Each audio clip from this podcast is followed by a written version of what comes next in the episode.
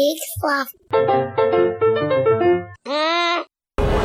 I bid fifty thousand dollars for poison ivy. A hundred thousand. And I'm in five hundred thousand dollars. One million dollars. Two million. You don't have it. Three million. I'll borrow it from you. Four million. Five million. That's a utility belt, not a money belt. Six million. Seven million. Never leave the cave without it.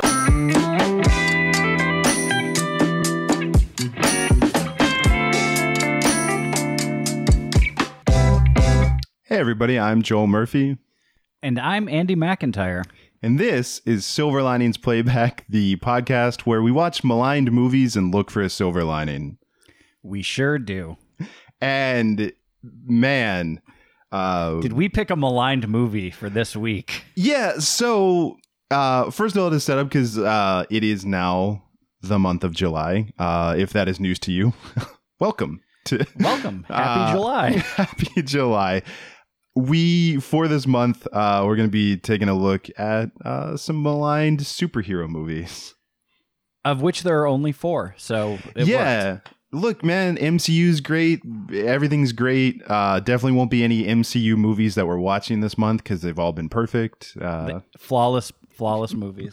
but there were these four movies that we found, uh, and this one, uh, I'm gonna be honest, it was a late edition uh, because, may he rest in peace, uh, Joel Schumacher recently passed away. And so we're talking about his uh, second foray into the Batman universe, Batman and Robin.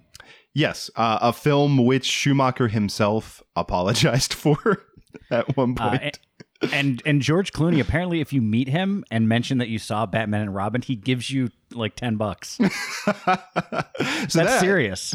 th- In this economy, that's you know that's not nothing. So That's, not nothing. That's That's, a silver you know, lining. Shit, we did it right at the We did start. it, did it in under a minute. yeah, that's our yeah, fastest re- silver lining ever. He refunds your ticket. God bless George Clooney. You know, yeah, George Clooney, who it seems like a delightful guy. Who, man, on paper they must have felt so good. Of like, we got a guy who's charismatic and looks like Bruce Wayne from the comics. Like, this is just a money printing machine that we got going. and I mean, I'm sure we'll get into this more later, but I still contend that George Clooney was both a good Batman and a good Bruce Wayne in a very bad Batman movie. I mean, it's hard to say. Like, I, I don't know what that means. like, I don't think the problems with this movie fall at his feet, but No, I agree. um, I know that he, uh, he also keeps a poster of this, the movie poster, in his office because it's the movie that really made him a movie star. Is that he did end up? This is one of his first forays into uh, being a leading man in film. He'd been uh, Doug Ross on ER for years, um, and this is sort of and his career endured after this, whereas others didn't. Yeah, and interesting fact too, like to that point, he is not the top billed star in this movie. The first No. name is Arnold Schwarzenegger, who was the biggest star coming into this movie. I mean, you could make the argument that Arnold Schwarzenegger is still a bigger star than George Clooney. Oh, sure. But I'm saying like it- wasn't a discussion at that point because to your point, No. he was George Clooney from ER and Arnold Schwarzenegger was Arnold Schwarzenegger, future governor of California. Yeah. Two future governors in this movie. Uh, Jesse Ventura has a cameo. Yeah, that's true. Jesse Ventura does have a cameo in this movie. Uh, so okay, I I'm trying to figure out where to start. I have a lot of thoughts on this movie. I, I guess this hasn't come up on this show, but people, if you listen to my other podcast or you know me, I very much love Batman. It is something I have loved since childhood. I have seen every Batman movie in my lifetime on opening night, including this one, which uh, when I was a teenager, and it was my father and I on a family reunion in Iowa. I begged him to take me to the theater to see this. We landed on opening night, and I was like, I have to see this movie. It came out tonight. And God bless my dad who took me to see this movie because I would not stop pestering him to see it. and we watched it jet lagged, and uh, I hated it. like I did not enjoy it at all. Yeah, this it's it's a bad movie. Uh, there's there's no ifs ands buts two ways about it. Um, it's not good. And I Uh, will I'll defend Batman Forever, which is also not a great movie, but there's a lot I like about that movie. There's a lot I dislike about it, but Oh, sure. um, I I still say it's of of like the sort of Tim Burton started these four movies. I think it's my second favorite one after the original '89 Batman. But I would tend to agree with that. I know a lot of people love uh, Batman Returns, and it's an amazing Michelle Pfeiffer performance in a movie that is otherwise pretty mediocre. I will say, like, I remember not enjoying Batman Returns much, like, at all. Uh, but I rewatched it recently uh, with getting the uh, HBO Max subscription, um, and it was better than I remembered. That's good. Maybe I need to revisit it. I haven't seen you it in don't. years. No. you don't. Yeah, you- you're good. Um, this movie, on the other hand, uh, just rewatched. Yeah. Woof. It was can I maybe this is a good place to start. So I I want to be careful because everything that I read about Joel Schumacher that came out like after he passed away is just nothing but loving tributes to the man. Like people in Hollywood, people who worked with him like really love Joel Schumacher and I actually, if you if you don't mind me being a little indulgent, of we also recently lost Dennis O'Neil, who was the editor of Batman uh, for years, and he actually oversaw the Knightfall storyline that created Bane, who's in this movie that we will definitely talk about. He also is the guy who created Venom, which they use in this movie, kind of. Uh, but in 2012, when The Dark Knight Rises was coming out, I interviewed him uh, about Ba- like I did a piece about Bane because I've always really loved that character. And when Dennis O'Neil passed away, I recently ran the full interview as part of Hobo Radio. But in that interview, I asked him if he had seen this movie and his thought on it. And I just like, I think he summed it up. I want to just play it because I think it sets the tone really well of like how I think we should go forward. every time I talk about those two films, I have to preface it by saying the director I spent some time with is one of the nicest human beings I've ever met and probably the nicest major showbiz person. Uh, but I don't think he got Batman at all. Yeah. So one of the nicest showbiz people ever. He did not get Batman at all. I think that's like, uh, I think that's what, what like one. So that's now a second. I think silver lining right at the top here is that Joel Schumacher, by all accounts, is the loveliest man that anyone has ever met. He made Lost Boys. That's a great movie. He made a lot of good movies that we'll probably never talk about on this podcast because they're good. Yeah. yeah, that's true. Um I uh yeah, I think that's I, I think that's a good place to start. I think this is another movie that there's evidence of uh influence from the people that are paying for it to try to make it a toy commercial, which it kind of is. Well, that's so that is the kind of the lore, I guess, or the the understood chronology of these movies. If people aren't aware, so the understanding is that Tim Burton made Batman in 1989, which is a movie I is also flawed, but a movie I do really love, and uh, Yeah. Keaton's amazing in it. Then he made Batman Returns. The story goes that after Batman Returns, McDonald's, who was very invested in making Happy Meal toys, kind of went like, I what are you guys doing? like you're making these movies where Danny DeVito bleeds out of his mouth and, you know, like whatever like they were incredibly dark and incredibly which is funny cuz I, I don't think they're that dark now comparatively, but for 1989 they were Batman Returns is still pretty dark. yeah, they're they're pretty dark. And so after that movie came out, McDonald's was kind of like, stop it. like, we're not gonna keep doing Happy Meal toys for these movies that are increasingly not for children. At which point they parted ways with Tim Burton and they brought in Joel Schumacher to do something lighter and more family friendly, which is how we got Batman Forever and then eventually this movie, which is funny in and of itself because like there's a lot of these movies that you could argue is not for children, uh, including the fact that like I mean, super horny like you know, Oh, you yeah. got you got bat nipples and all kinds of you know bright light fetishy latex, you know, things Oh yeah, going there's, on. there's a lot going on. And this movie's You know, horny. for kids, yeah, this this movie's super horny, but like just super horny. like every like I Poison Ivy like her we can talk about how yeah. Yeah, she starts out as this like mousy scientist, but then when she gets her plant powers, turns into Mae West out Yeah. of nowhere yeah I mean her character is a little all over the place, but by hy- way of Jessica Rabbit. yeah, but hypersexual insane things that are not even double entendres really they're just sexual like they're just like Yeah. they're like hey robin let's go have intercourse but also batman i would like to have intercourse with you while robin is not there now fight over me that's pretty much her Right. dialogue yeah. Um. No, I remember. So my like one sentence review of this movie was uh, after seeing it the first time back in '97. I guess is when this came out. Was uh, bad puns and extreme sports. yeah That's Yep. my forward review of this movie. Um, yeah I, and it's it's pretty it's pretty accurate.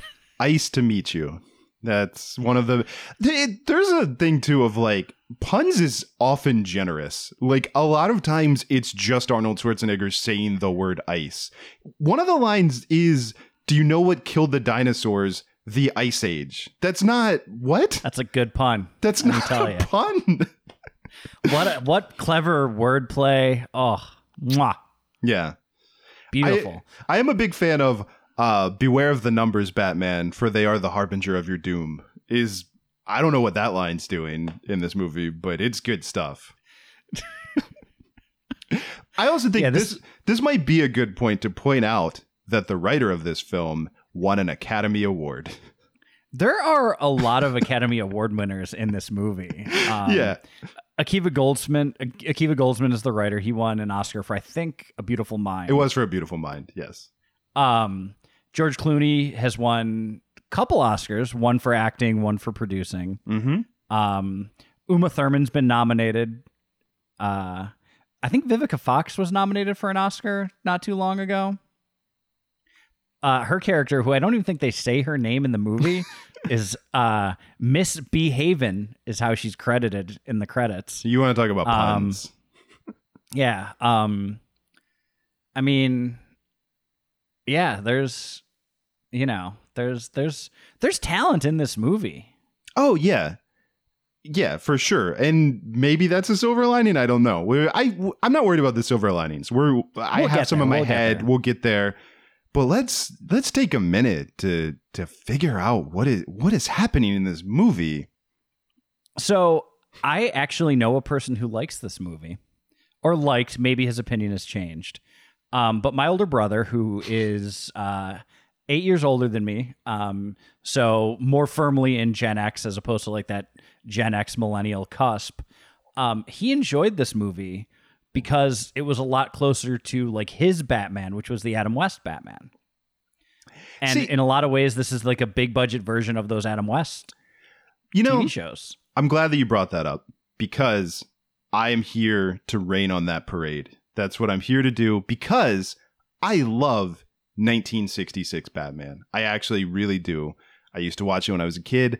I think it's great. I do think that is what this film is trying to do. And I think it's very bad at it. And I don't disagree with that either. because and I was thinking about this when I rewatched it this time because and here's the difference is that it's in the 1966 Batman it's sort of the like Leslie Nielsen naked gun uh kind of rules of like no one in that movie is playing their parts for jokes. They're very sincere. Like it's a lot of talented actors. You have Burgess Meredith, you have, you know, Adam Cesar West. Romero. Cesar Romero, like all of these people, you know, Julie Newmar, like all of the the people playing these parts are playing them ridiculous parts, but they're playing them sincerely. They're not playing them for laughs. The the show is funny, the show is campy, but there's utter sincerity by the actors.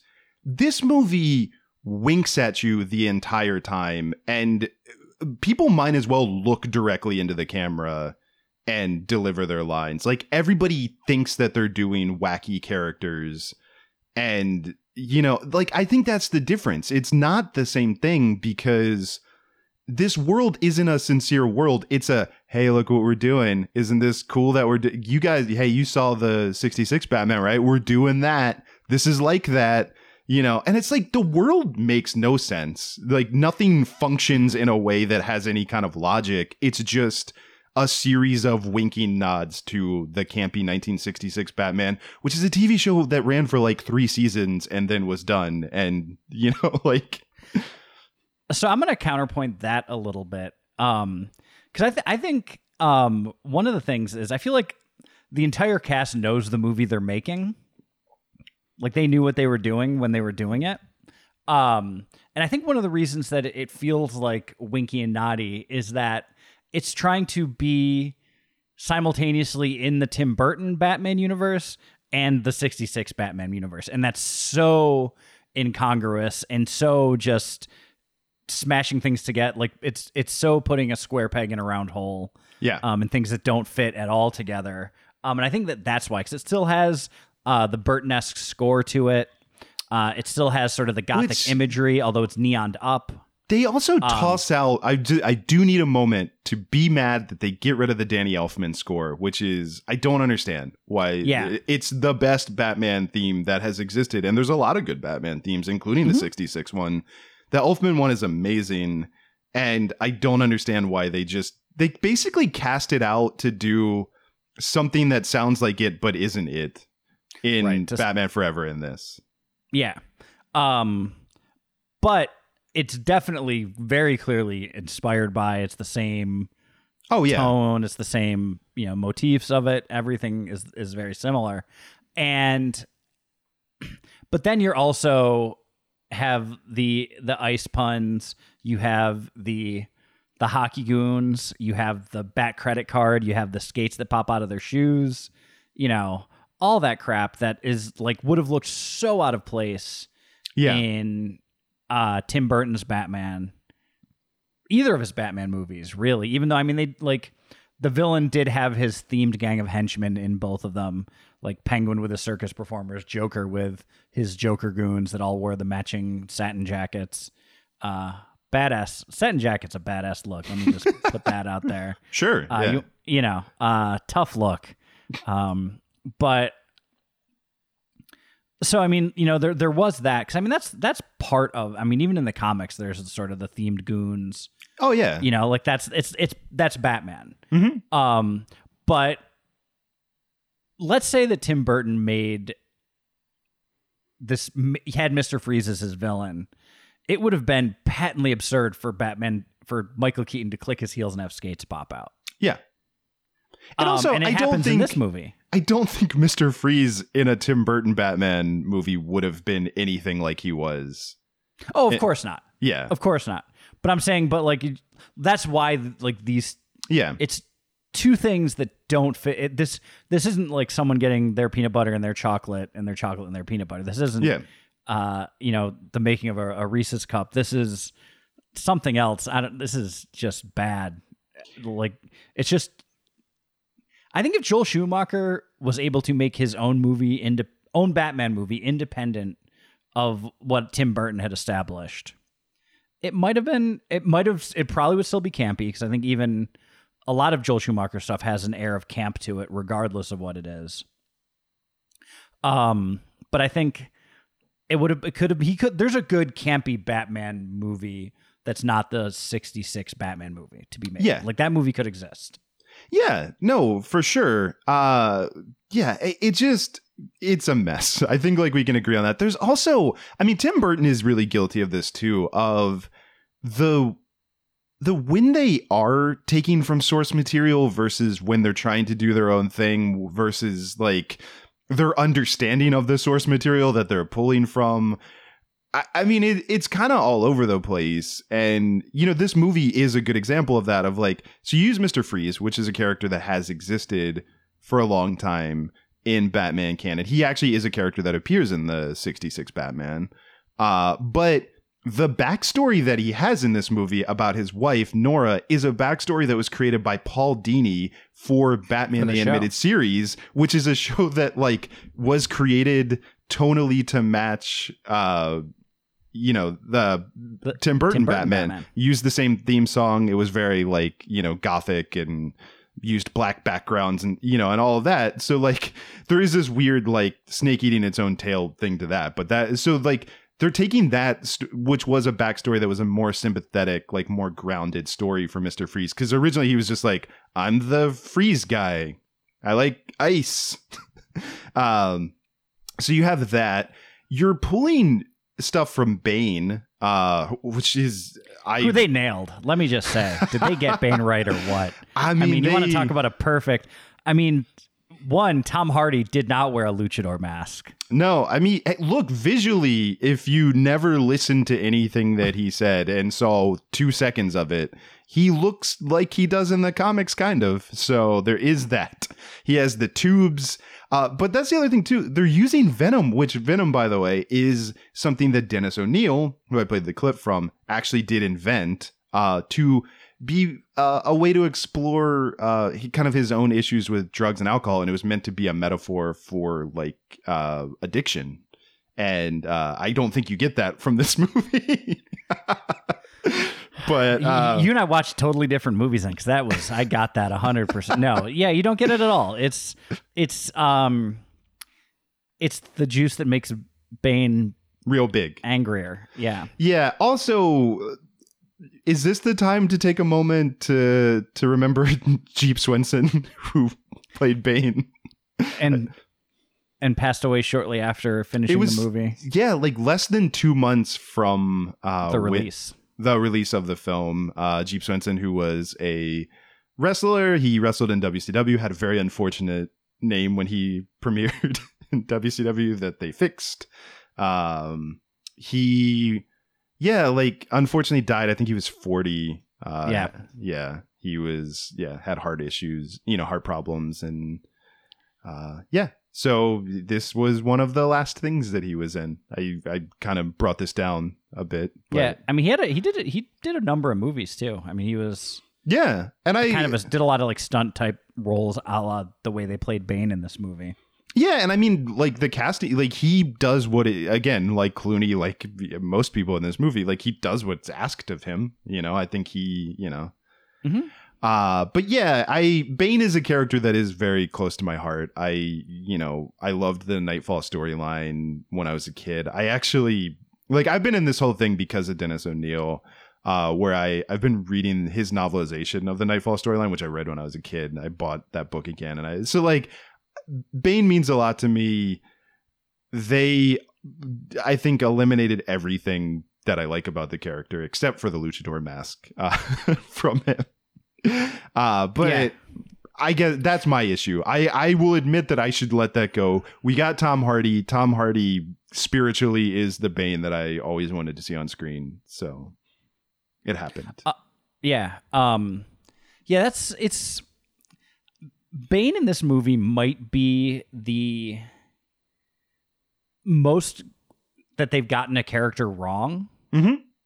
in comic no- book movie history. Yeah, well, because they look, it was like they looked at a picture of Bane and like, oh, he's a he's a henchman guy. and didn't look at what the character was. I mean, there's like again, I don't want to get too sidetracked on this, but like you have Bane, who's a character who his entire backstory is like that he was as a child wrongfully imprisoned for the crimes that his father committed. Uh, and that's sort of why he's so fixated on Batman because he sees Batman as this like physical embodiment of the system that jailed him unfairly, and he devotes his life to destroying this guy. Just like Uh, in the movie. But yeah, in the movie, like he does a prison break, and it's like it's you know like there's no they even make him a prisoner, but there's no acknowledgement of any of that backstory. Yeah. Um and the speaking of incongruities in this movie, um, the fact that the villain team up is Poison Ivy and Mister Freeze, who couldn't have more diametrically opposed goals for the world. Yeah, well, it, it in the movie you can see that because they it makes no sense if you stop to think about it at all. I'm gonna freeze the world and kill everyone, and then I'm gonna grow plants. What? You can't like all the ground will be frozen and uh, nothing will be able to survive, and then I'll you know I'll grow plants that need sunlight and warmth and all of that in that soil. Right. Liquid water. Yeah, our plans make perfect sense together. The water that I my plants need won't freeze like Yeah, it doesn't they just wanted these two characters to to exist together. to sell toys because I mean I think they make for you know a plant Venus flytrap playset is probably a cool playset to buy. Mhm. Mister Freeze has a cool costume and cool powers and cool whatever. I see what So you yeah, did it's- there. it's- cool. Yep, I can make ice puns too, Akiva Goldsman. Um, Where's Andy's Academy Award? Where's my Oscar? If there's one thing we're gonna get to the bottom of over the course of this podcast, it's where's my Oscar? I always thought it would Um, be for composing. That's an inside joke, but Yeah, I, I, I well, I've already, the, I've been nominated. Yeah. but you know, anyways, um, yeah, I mean, and then like one of the areas where I feel like this movie like also drew a lot of ire was Batgirl, um, and that that was not without controversy. Which I'll just say straight up, like I think a lot of the stuff that was thrown at Alicia Silverstone is pretty unfair. I I don't think Yes. like I, Batgirl in this movie annoys me because they changed the background of the character. Like I don't know why they threw out making her Barbara Gordon, but I I, I, don't. didn't think she was believable as Pat Hingle's daughter, but obviously, played. obviously being related to Alfred makes perfect sense though. So Perfect sense. Nail it. But like that being said, I there's nothing Alicia Silverstone is fine in this movie. Like I don't Oh yeah, totally yeah. fine. There- she I know she got a lot of hate for playing the part. I don't I don't get that. And I there was some body shaming stuff that happened that was really gross. Yeah, no, there's it, it, and- this insane like the idea that she was overweight in this movie, which is we Insane. as a we as a country need to do better is what I'll say about that. Uh, but no, I yeah, I I really don't have anything like even to say about Alicia Silverstone. I I don't like. I think she. I think I have something to say about the fact that this movie is named Batman and Robin, and I don't know why we picked that name for the movie that introduces Batgirl. When the last movie that was called Batman Forever probably should have been called Batman and Robin because that would have made more sense. there honestly, was, if you there just- was rumors that they were going to call uh, that movie Batman and Robin, but people were worried that Robin wouldn't sell tickets because a, a generation of young people grew up like without Robin in the the two first two movies. Mm-hmm. Um, even though he was introduced in the TV show, I think in or in uh the animated series before Batman Returns. Yeah, or b- before or before Batman Forever came out, anyways. And then the and then they were gonna release this movie as Batman Forever with a four that would have made way more sense. That's what they should have instead done. of Forever. That's what they should have done. Yeah, that that would have made way more sense. It, and it like Batman Forever makes sense with the idea that now there's like a bunch of them. There's three Bat people all fighting crimes together. But Yeah, because um, 'cause this was supposed to lead to more sequels. Like a um, there's a Batman Unchained was the rumor that the next movie was going to be. Um, and there's then Chris O'Donnell was going to get a standalone Nightwing movie because famously in these previous four movies, Batman has been pretty chained. and shackled. I think we can all agree up. about that. Uh, so that's a perfectly great name. Uh, uh, yeah. So all of that. Um, you know who I look? If I can be real, again, Alicia Silverstone. I'm sorry on behalf of America. You were unfairly maligned. Do you know who gets a pass in this movie that kind of annoys me? Is Uma Thurman. like because and I I, I don't even want to like I, I it's just I'm not sure what she's doing. I really don't know. And I don't know that it's her. I just I don't know what what direction she was given. I don't understand Poison Ivy in this movie. I, I I don't understand. I think Uma Thurman decided to do like this Mae West esque thing with it. Um, but the on the- Inconsistently, by the way. inconsistently, yeah. Yeah. But the Poison Ivy on the what had to have been the script pages alone made no sense. No, no. And again, I mean, we have the whole thing where I mean, her goals are at cross purposes with uh Freeze's too. Freeze isn't good either. Let's just be clear. I don't like either of the villains in this film. I don't think they're well done. No, and I th- and there's I mean you can make a decent Mister Freeze movie. Uh, the animated series did with Batman Sub Zero. Yeah. Like that's a that's a decent movie. Um, There's also, I mean, you just get into stuff too of like you Bane is there solely for muscle, but then you cast Arnold Schwarzenegger as Freeze, a character that does not need to be muscular because he's in a big metal suit. Like, well, and and the best part about this, so there's two really hilarious things. So, uh, Joel Schumacher's three like the three main people he wanted for uh Mr. Freeze. I think I'm going to hold off on that and say that the studio pitched uh Patrick Stewart and Anthony Hopkins as Mr. Freeze. both which great is choices. closer to the anime Yeah.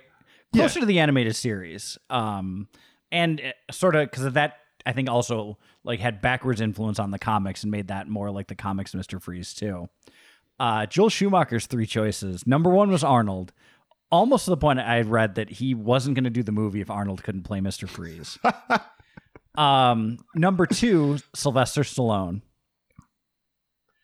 and number three hulk hogan Sure. oh, but you would have lost Ventura at that point. You're not getting Hogan. Oh yeah, you're not getting Jesse if you Yeah. if you get Hulk, and there's no one else that could have played that prison guard that gets killed by poison ivy. No, I, I mean he nailed it. Look.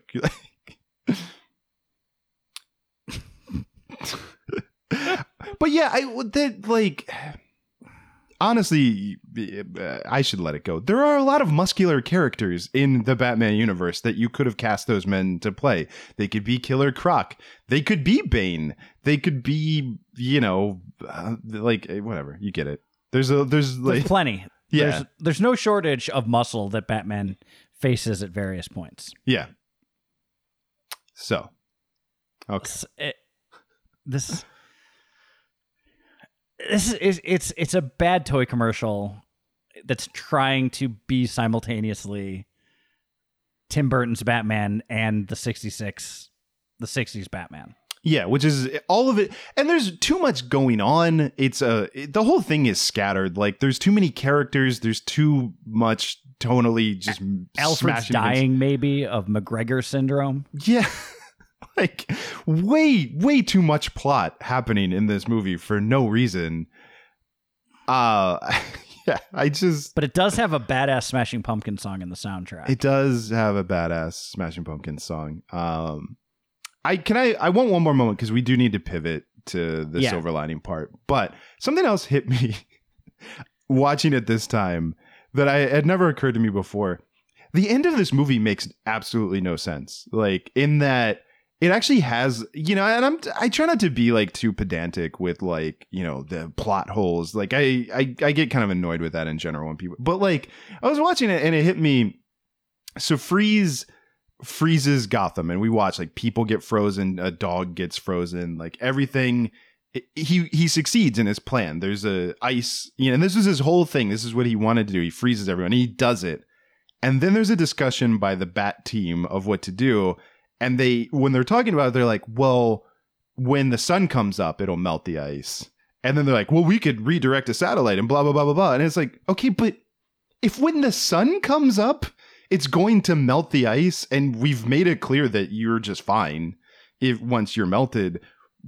You guys didn't literally need to do anything. like you could have just waited.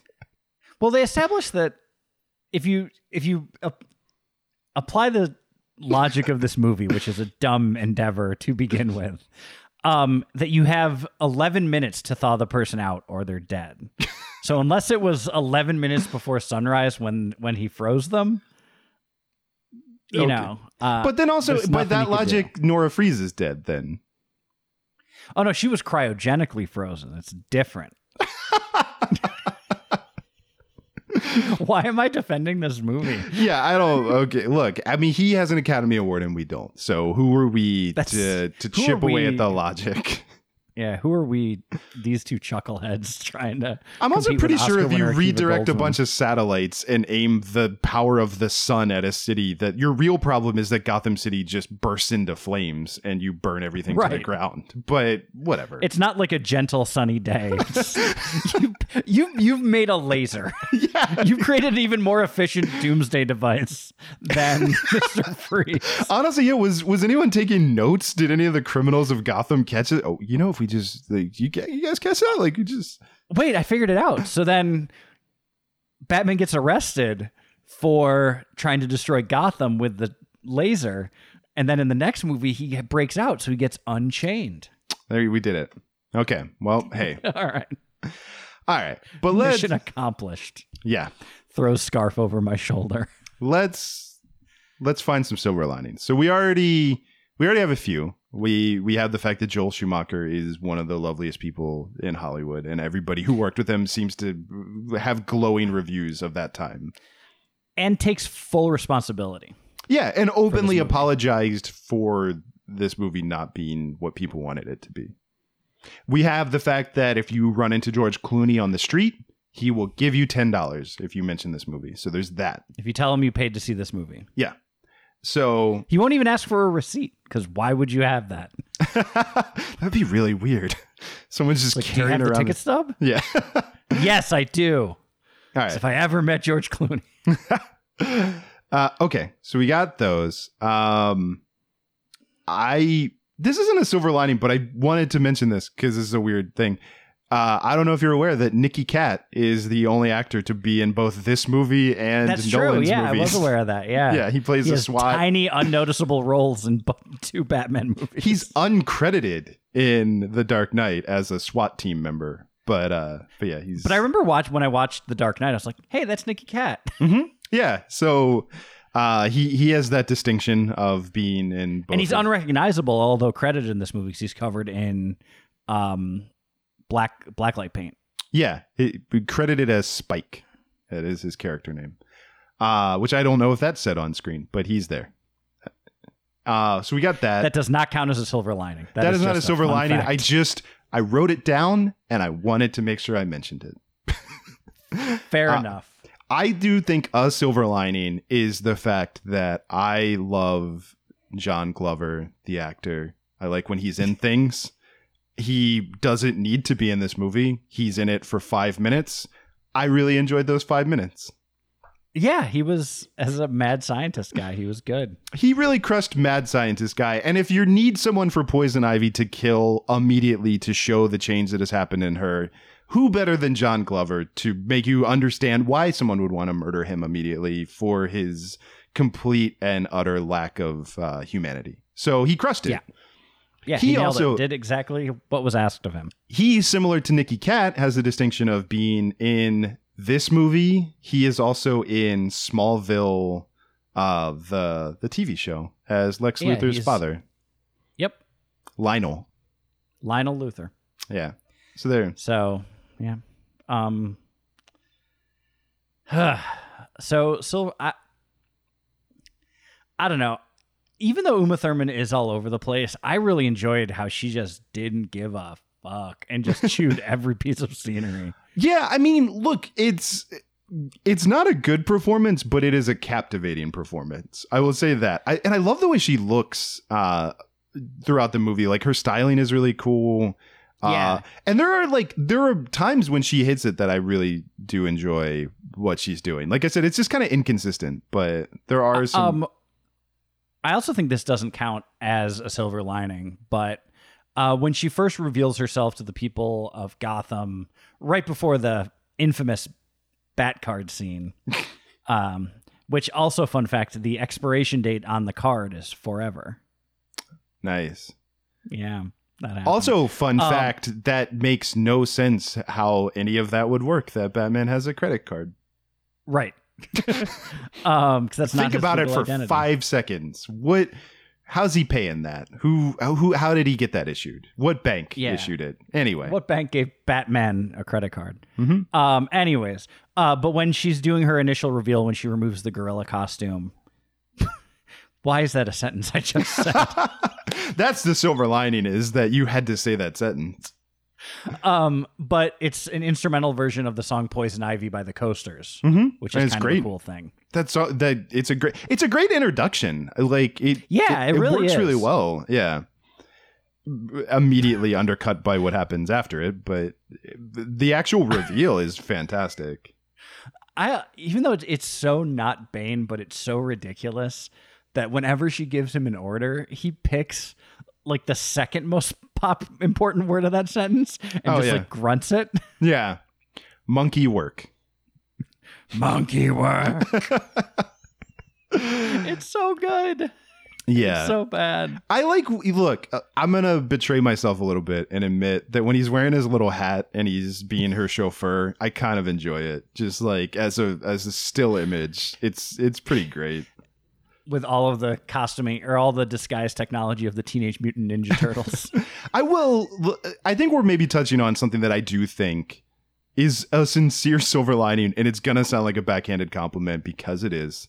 But I do believe if you muted this movie and didn't listen to a word anyone said, and you maybe found your own soundtrack, or maybe the the soundtrack, which is pretty good, if you just played some music and you put this on at a party and you looked up at it occasionally, it is a very colorful, very fun to watch visually movie. It is yeah, it is. It really is. yeah, Um, like just bright colors, like great sets, great costumes. Visually this movie's crushing it. I really do believe that.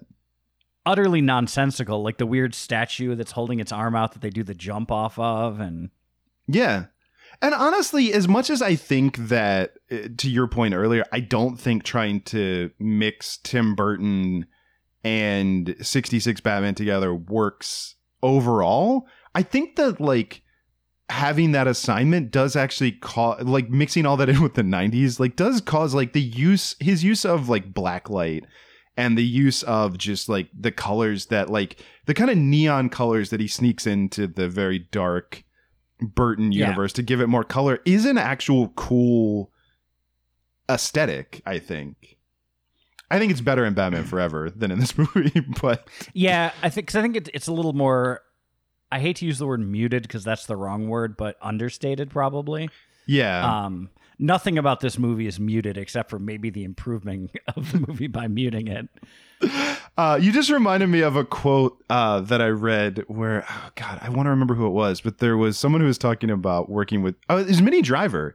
Minnie Driver was talking about working with Joel Schumacher and said that she overheard someone complaining about her performance, saying that she was over the top. Uh, and she heard it and it was said to Joel Schumacher. And she admitted, she was like, and I was, uh, it was right. But uh, apparently, when the other person said to Joel Schumacher that she had been over the top, he looked at her and went, honey, no one's ever paid to see under the top. What about everybody that went to the circus? Oh God. You know what? Yeah. No, no. I Uh, did it. All right. Um, I, well, there's one other thing I want to I want to bring up uh, because some something that uh, much like the rest of the world since 1997, something that we haven't talked about at all in this podcast is Chris O'Donnell. Yep. Um, Yeah, we did. We went this whole time without once mentioning him, which I think is the Um, right move. I thought he was really good as Robin in Batman Forever. Mhm. I liked him. I thought he did a good job. I thought it was like a fun way to do it. Um, but he's just whining and annoying, whiny and annoying through this entire movie. Yeah.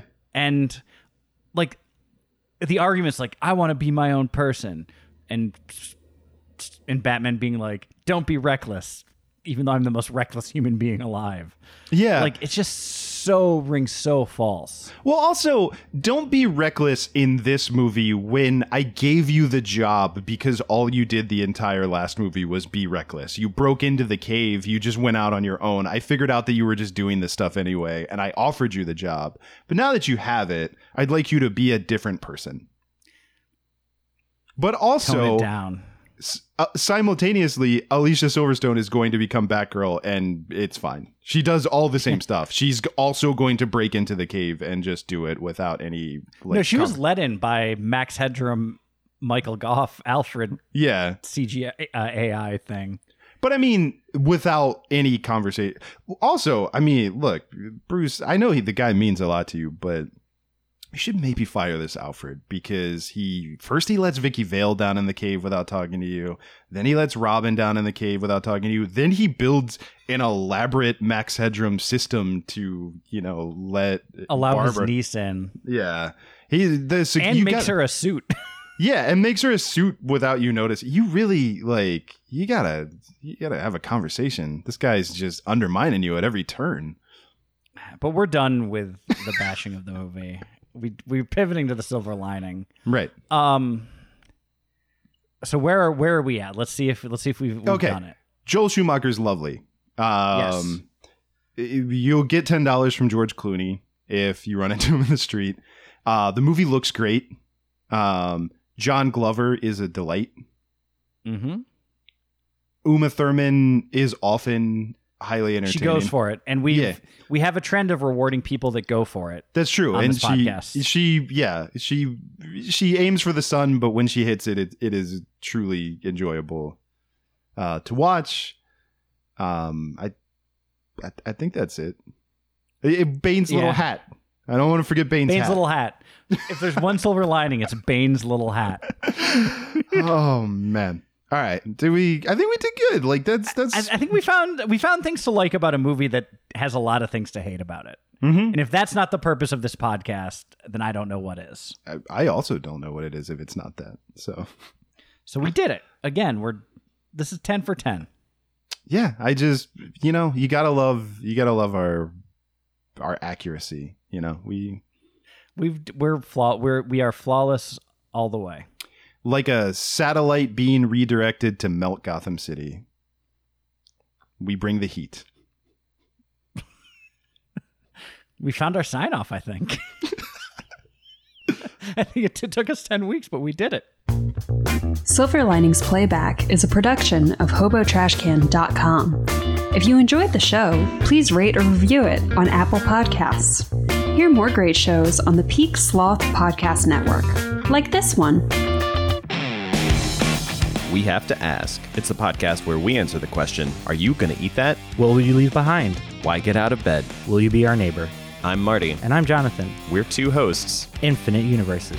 We, have, to ask. New interviews every Tuesday. Find us on iTunes or online at wehavetoask.com or with the other great podcasts on the Peak Sloth Network at peaksloth.com.